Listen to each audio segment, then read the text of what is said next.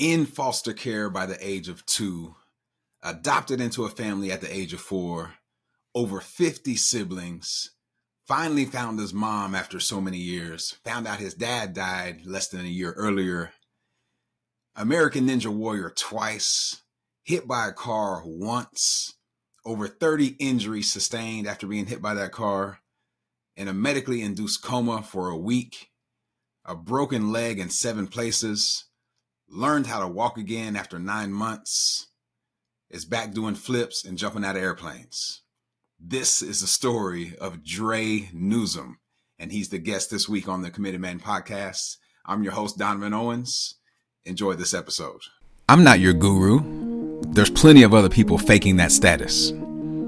I am a committed man willing to intentionally go to war with myself every day and share with you as I do it. These are the conversations I have with myself as I do the damn work today and along the way. So, no, I'm not your guru, but I am down to be your guide. So, let's ride.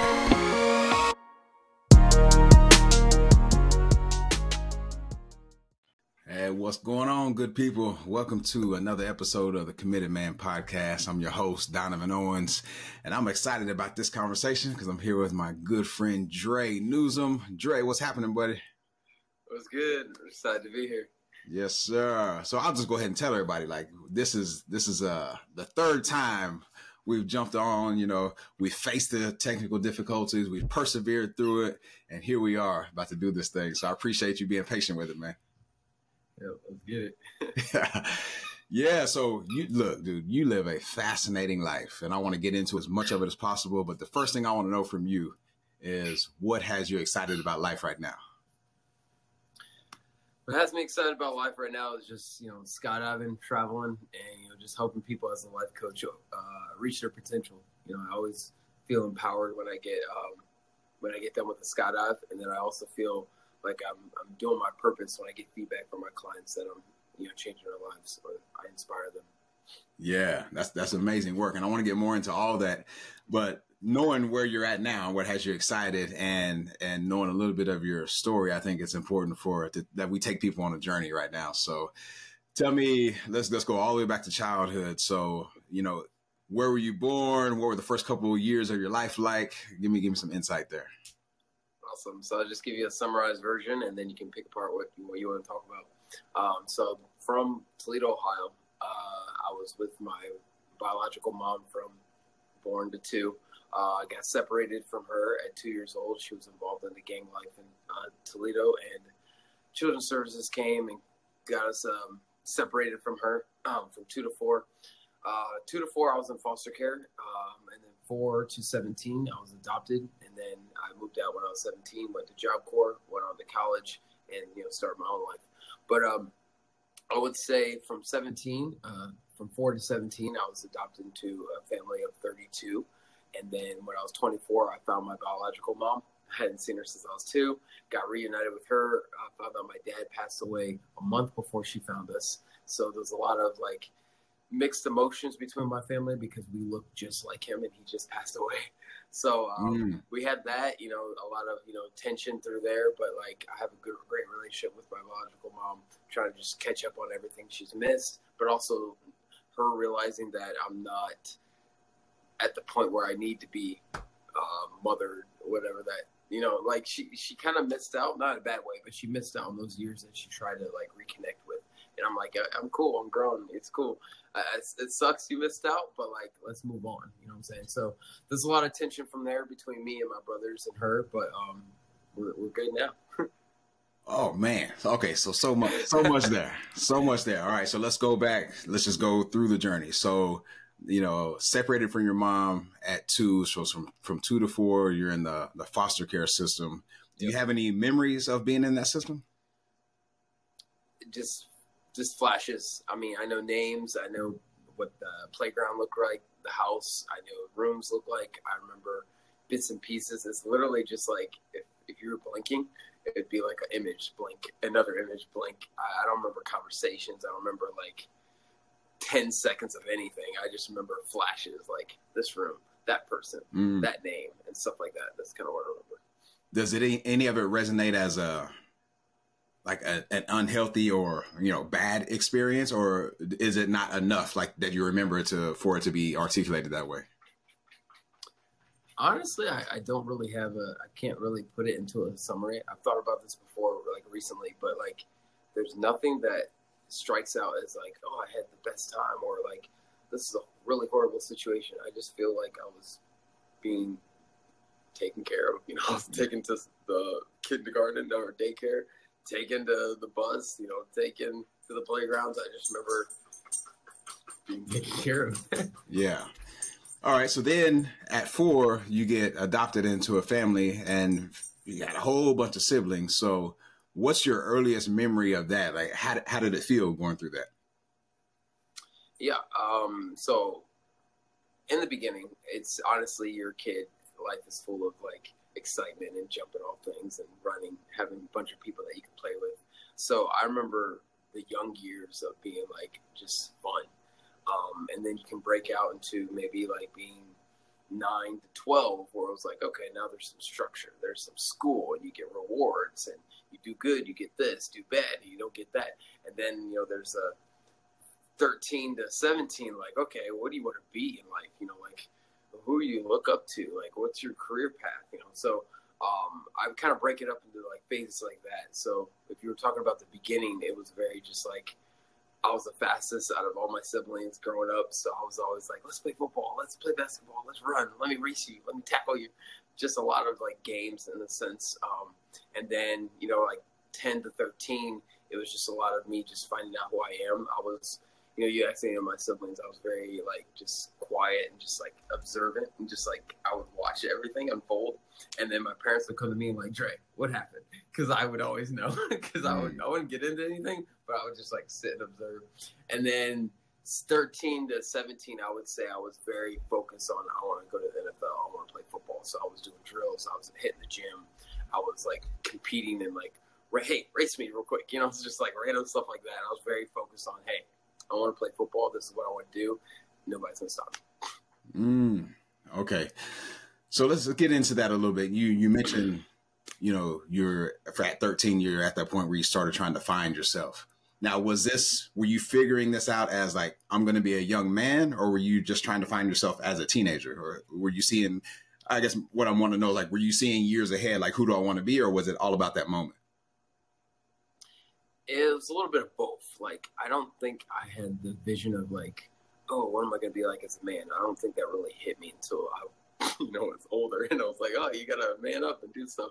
Um, it was more just like I, I was really shadowed by like I want to be a football player. I was super athletic, super fast, and so I didn't know how I was to get there, but I knew I wanted to get there.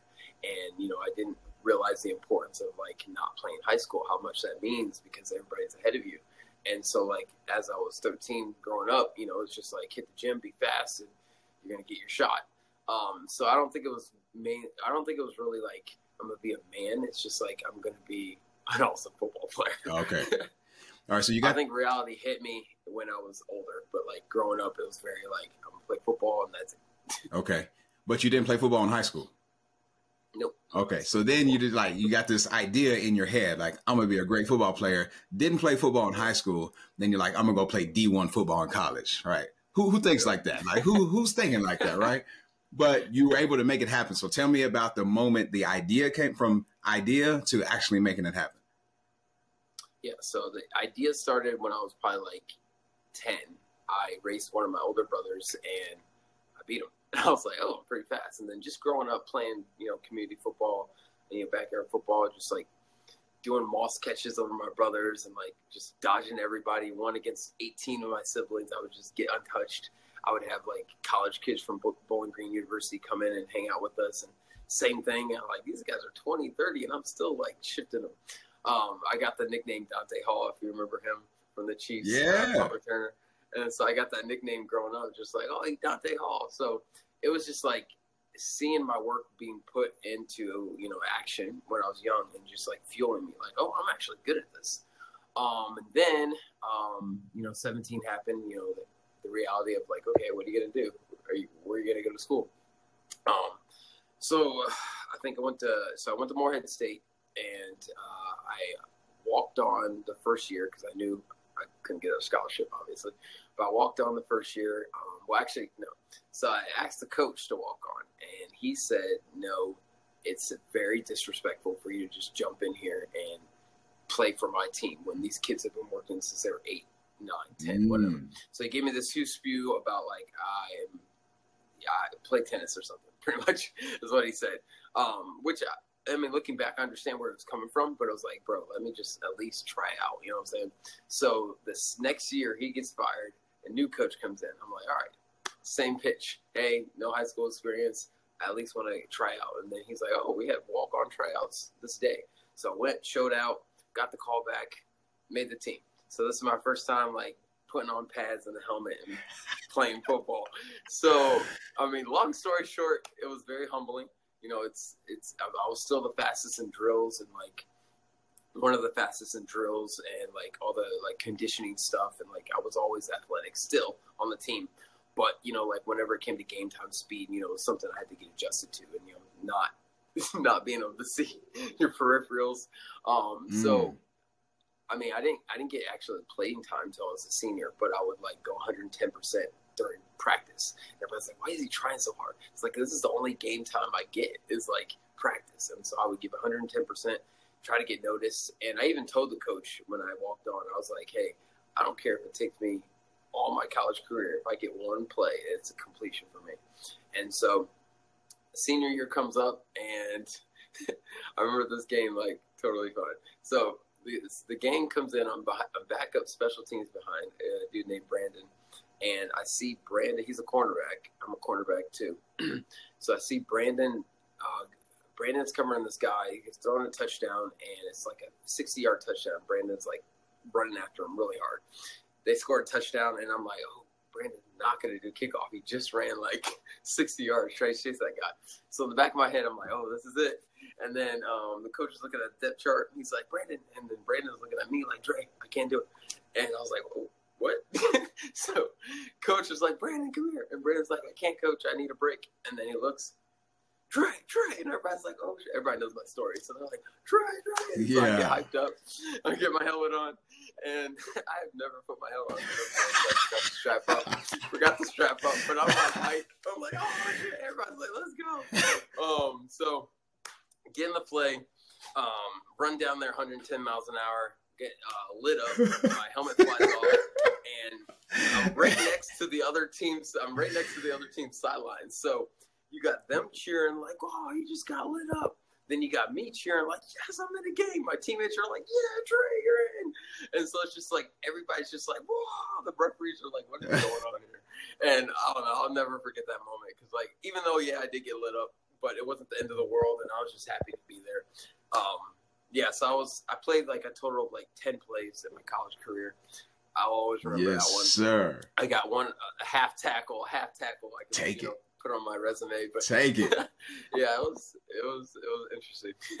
Man, that's an amazing story, and the fact that like just seeing you smile through that and remember those moments, like you know, a, a lot of college players are like they're looking at these huge moments, right? Like you gotta you gotta be the best and make these plays. You told the coach, "Hey, if I get in and I get to play one snap, it's a victory for me." I'm right? Good. But you got ten. You got ten. and, first, and the first one, you get your helmet knocked off. Yeah, yep. that's living. That's living right there, man.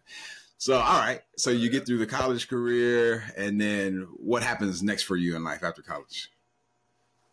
Yeah. So, um, in college, I was a dance major, and um, dance major, audio video production minor. Mm. Uh, switch that. Audio video production major, dance minor. I mascotted and I played football. So those were four of like the career paths I could have chose. Um, after playing football, I would realize that okay, bro, I'm not gonna make it to the NFL with four snaps on my belt. And also, you know, I like football, but I wasn't as passionate about like going to be an NFL star. You know, I could have went the arena football route or maybe train harder or whatever, but like it just wasn't a passion for me anymore. Um, I got really involved in dance. I became the dance captain of my university and was in like ten to twelve different productions over time. So that was like my main focus at the time. So I ended up touring for a dance company for a year and in between those times, I would audition for like stunt gigs because I was still doing parkour. I was still interested in being like a stunt performer. Mm. And uh, after I got tired of touring for a year, I got into uh, Marvel Live, which is like the biggest stunt show in the United States. Uh, it tours all over, and I had the idea of maybe I could this will catapult my catapult my career as far as like movies and stuff like that. So if you look on IMDb, I got credits resume of like seven different small productions, nothing major, but I've been on uh, Netflix Ultimate Beastmaster. I've been on Ninja Warrior twice. I've been on a couple small music videos, so I was really gaining traction. And then this is where the stunt accident comes into play. But basically, I go to three auditions, and the last audition, I realized that I wasn't getting a call back. I was I was just going to the audition. They were like, "Oh, you're doing great. We'll call you." And I never got called back. So the last one, I recognized the dude from the show. Hit him up. Was like, "Hey, what's what's stopping me? Because I feel like I'm doing everything I'm supposed to." And he's like, "Well, what you do is you go to audition, you ball out, and then you also submit the, to them an audition video. And in that video, you put everything you can't do at the audition. So if you're good on BMX, snowboarding, um, obviously you can't do that at audition. Um, if you're good at um, fighting techniques with maybe like nunchucks or knives, whatever. Just put in that video to say, hey, this is what else I can do. And he mentioned jumping over a car. And I was like, well, I can do that, but I want to do the same thing you did. I want to flip over a car. And that's where the inspiration for my stunt accident came from. Um, and then that's another rabbit hole if you want to pick apart anything I say. oh man, yeah, we knew we were going to get there. So before we get to the stunt accident, which if you're listening to this, make sure you hold on for this story before we get there, I want to know. So at at at this point, how old are you? Um, before this, right before the stunt accident. Yes. So the stunt accident, I am 25. 25. Uh, 24. Going to be 25. Be 25. So you're you're basically seven years into manhood, right? So how are you viewing yourself as a man at this point in your life?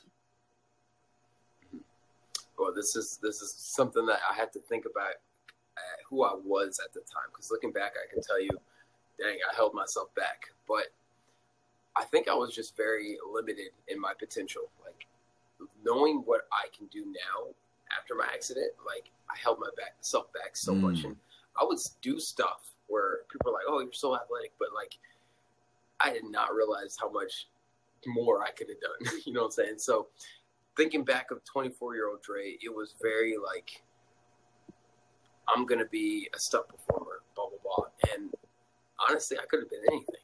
Like, I had the athletic ability to get into skydiving at that time. I, I could have, you know, like, gotten more into dance. I could have got more into fitness competitions, stuff like that. And I've only done that after my accident, you know what I'm saying? But, like, I just think I was very limited as far as, like, when I had a goal, I just shot for it. You know, the same thing with, like, football. Like, I was like, hey, I'm playing football. And then I lost passion. Then I was like, I'm dancing.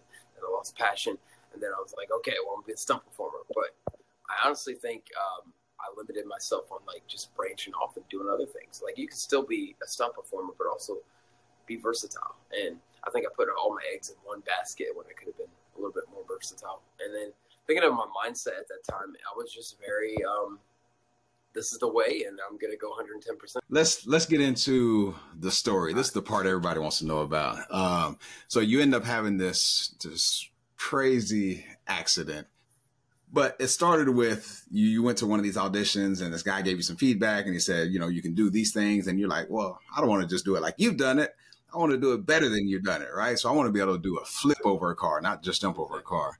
So exactly. when did you like? You did you start by just flipping over a car, or like, how, how, does this build up? How do you get to this point? All right, so you got to go back to college for that, and um, saw a random YouTube video with some uh, some buddies and we saw somebody jump over a car and I was like, it'd be pretty cool to flip over a car. And he had a low car and we were like, yeah, yeah, we should do it one day. And it was kind of just like throw it out there, pipe dream. And then fast forward to him mentioning jumping over a car again, it just triggered. And then randomly, I saw him post maybe like that week or the week later, hey, I got this, um, I got this new, uh, I don't know if it's new car, but he posted his car and it was low. And I was like, oh, this is a sign. so I hit him up and was like, hey, you still got that car? XYZ, um, auditioning for this gig and I want to flip over car. You down? And he's like, yeah. And so we uh, decide to do that on a Sunday, this random day. It's July 27th, 6th at this time. And we decided to do it on the 29th. But I want to practice. So the 28th is the Saturday before, let's warm up, let's do everything, make sure it makes sense, and then Sunday full send.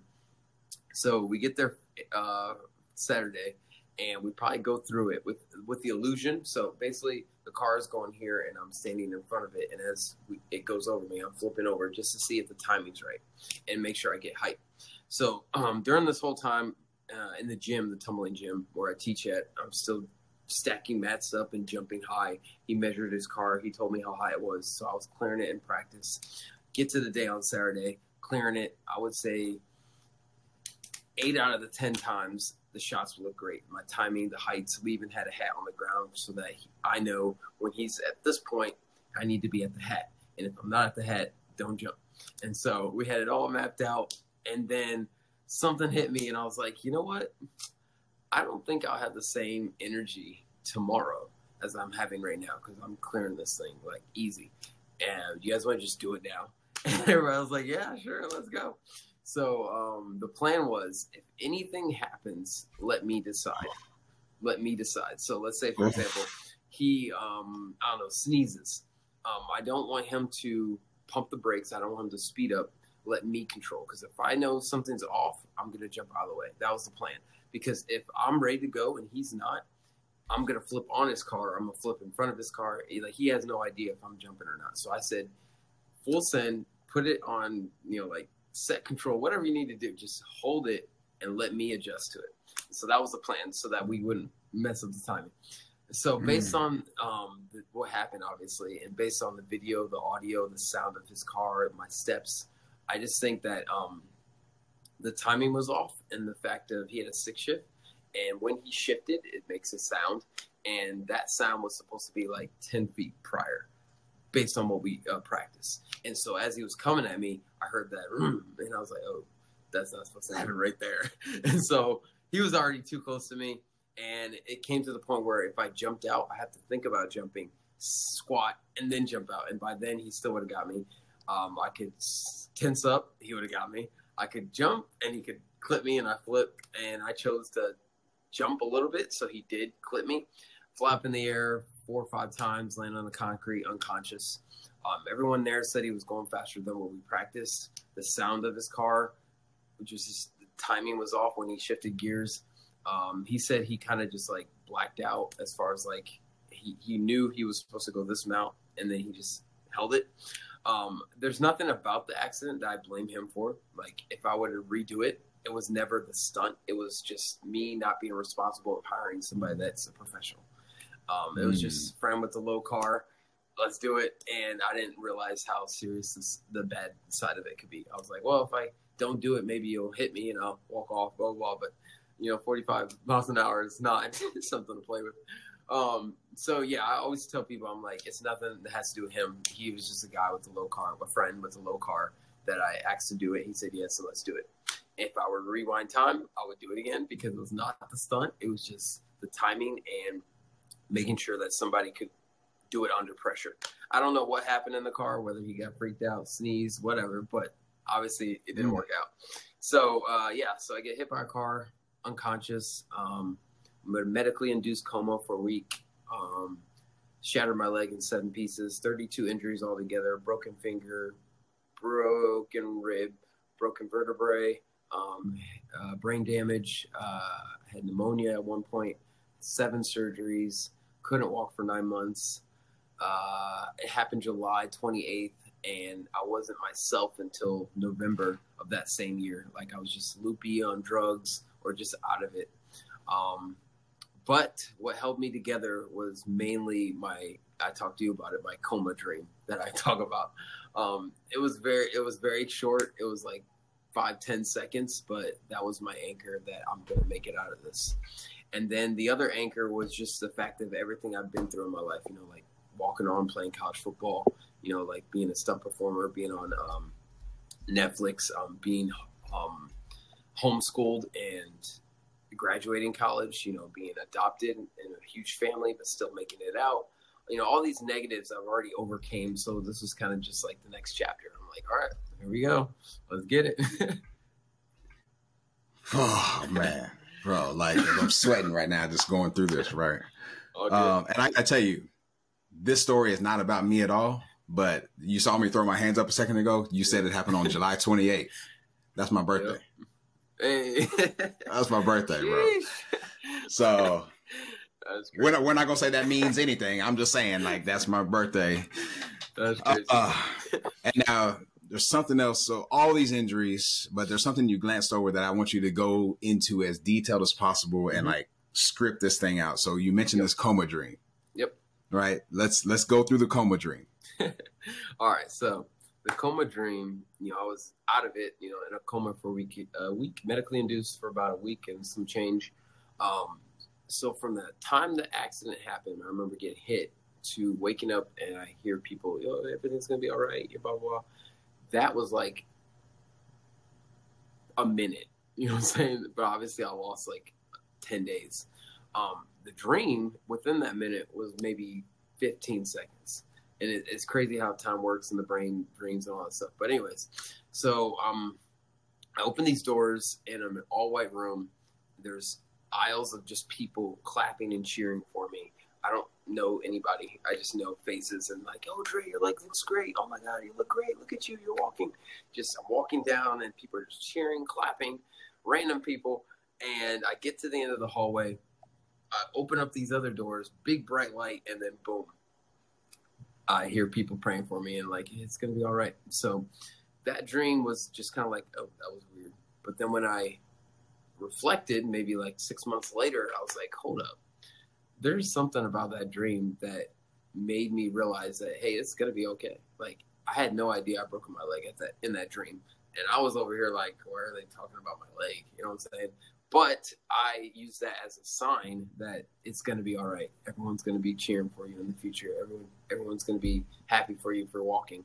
Um, and then another thing was, I knew because everybody, you know, nurses, doctors, friends, they would say stuff like, uh, it's going to be a long time, it's going to be a long journey, X, Y, Z. And so I knew what would happen if I gave up or if I played the pity party. Like I'd probably be in a wheelchair, I wouldn't be able to do things I wanted to do. And, you know, there's statistics about people not coming out of this on the other side. And I was like, well, let's see what happens if I go 110%, you know, like if that's still 110% mindset. I'm like, let's see what happens if I never give up. Just listen to my doctors, do what I'm supposed to do, and then try to flip this. And from that moment on, I was just like smiling, happy, just mm. like, I got this, man. I got this. And I just kept reflecting back to that dream because that dream could have been anything. But to me, it was like the future. Like, this is mm. going to happen if you want it to happen. And so sure. that was my anchor. And um, yeah, I achieved it. Beautiful, man. So, how does that moment affect your your mindset today? Is it you still anchor back to that? Yes, I also always anchor back to that in moments of adversity. Um, it could be something like a Spartan 5K, 10K, 50K that I'm just like ready to throw in the towel, and I'm like, bro, like six years ago, you can do any of this. You know, you were lying in the hospital waiting to, dang, I can't wait till I can flip again, till I can run again. And um, it kind of just motivates me in like any area I can as far as like this is where you used to be. You have an opportunity. You get to do Spartan races. You do. You get to flip again. You get to skydive and stuff like that. And so I just use it as like, hey, this is like kind of like my second life.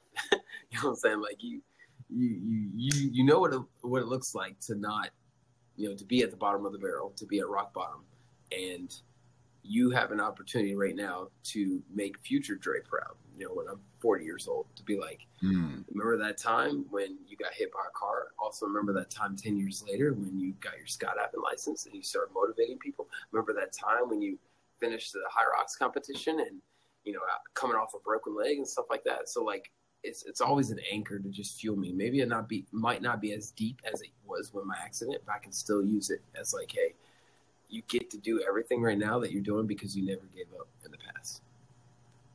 Man, really powerful story. And I appreciate, I'm so glad that you made it through all that. Didn't die because a lot of people would die from an incident like that, right? Um, you know, if you had the right kind of head injury or whatever, uh, being able to come back and learn how to walk again, taking those first steps, and now getting into everything you're doing, which I want to talk about because you're like in a whole, you're in this whole next phase of your life, right? Exactly. Uh, so skydiving license, you're cliff jumping, you're traveling to different states and inviting other people to skydive. Yep. Uh, you're teaching people how to flip. You're like you're you're coaching.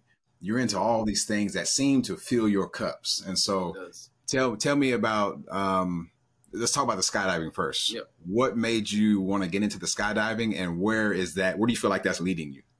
Yeah, so um, that started with I have notes. I have notes, and uh, as far as like bucket list things in my notes in my phone, and uh, the week that my doctor gave me a full recovery, I was looking at my notes, and skydiving was on the top of the list. And I remember my mindset when it came to skydiving. It was like, oh, that'd be cool. One of these days, and I realized after my accident, there's no such thing as one of these days. You mm-hmm. make that day. And I was like, all right, full send. So that week, I booked a skydive, went on my first one. Most people are scared. I was cheesing the whole time. Like, yes, I'm human. I got nerves, but I was like so pumped on adrenaline and like, bro, I just overcame this crazy 14 month recovery process. Like, let's get it. And so, skydive, everybody's like, hey, man, if you want to get your license, blah blah blah. And i was like let's do it. And so it didn't take me till i moved to austin to where i actually met somebody randomly that was getting his license. And i was like oh yeah i remember that. And so i started getting my license with him then another friend and all three of us kind of just like started getting our license together. Um, became an a licensed skydiver uh, in about a year less than a year. And then i got my b license and i was like okay well now what? And i just keep trying to raise the bar. And the next thing was skydiving in all 50 states. Then I realized talking to people about skydiving, so many people used to be like me as far as like, oh yeah, one of these days, oh that sounds cool maybe, and I'm like, no, you can do it tomorrow. Matter of fact, I'm going tomorrow. What's up? And you know, I've had a handful of people just like spontaneously, just like mm. sure, and then some people are you know still very timid, which is fine. But like I've noticed, if I just start the conversation, you'll be surprised at how many people will skydive. So I feel like there's something here. Like you feel like this is your thing, like your niche where you could use skydiving as a way to create transformation in people's lives because you're also like the life coach and you skydive. Uh, are you are you feeling something there? It's funny you mentioned that because through my program, if you finish it, I give you a free skydive. It's all covered by me through the program. you have to finish it, and you have to. I mean, obviously, I say yes. Some people are like, "Yeah, it's not my thing." Totally fine, but I've already had three or four clients just booked their skydive and I paid for it. And now you have no no excuses. Like it's free. Just jump. You know what I'm saying? And just knowing that they fulfilled or they had a goal through my program, they achieved it, and now you get this reward. And it's such an empowering feeling for me. And hearing feedback from them, it's like, oh my God, why didn't I do this before? So yes, like you said, there is a correlation between skydive and my coaching and just like meshing it together. Man, I love that. That that's uh something different for sure. Now, when they they you give them this uh, reward at the end, do you jump with all of them? I try to. I mean, uh, some people are in different countries. One's in Maryland, one was in Texas, and I offer okay. like, hey, you can come down to Texas, uh, but um, if it's not convenient, then obviously just send me the receipt and I'll reimburse you. Amazing, man. well, so what's next for you, man? Uh, so, uh, how many states so far? How many states? 15 states right now. 15 um, states. Okay. My birthday is September 20th, and I'm doing a five state road trip to skydive in five more states. I'm going from Texas all the way to Florida, hitting those bottom East Coast uh, states, and then um, yeah, I'm kind of just gonna chill out. You know, like focus a little bit more on my business, stack up, and then next year my plan is to do New England from Maine all the way to North Carolina. So that's my big road trip. I might take two weeks, might take three, but I want to start at Maine and just like hit all those little states and end up somewhere in South Carolina. Hopefully, that's the summer goal for next year.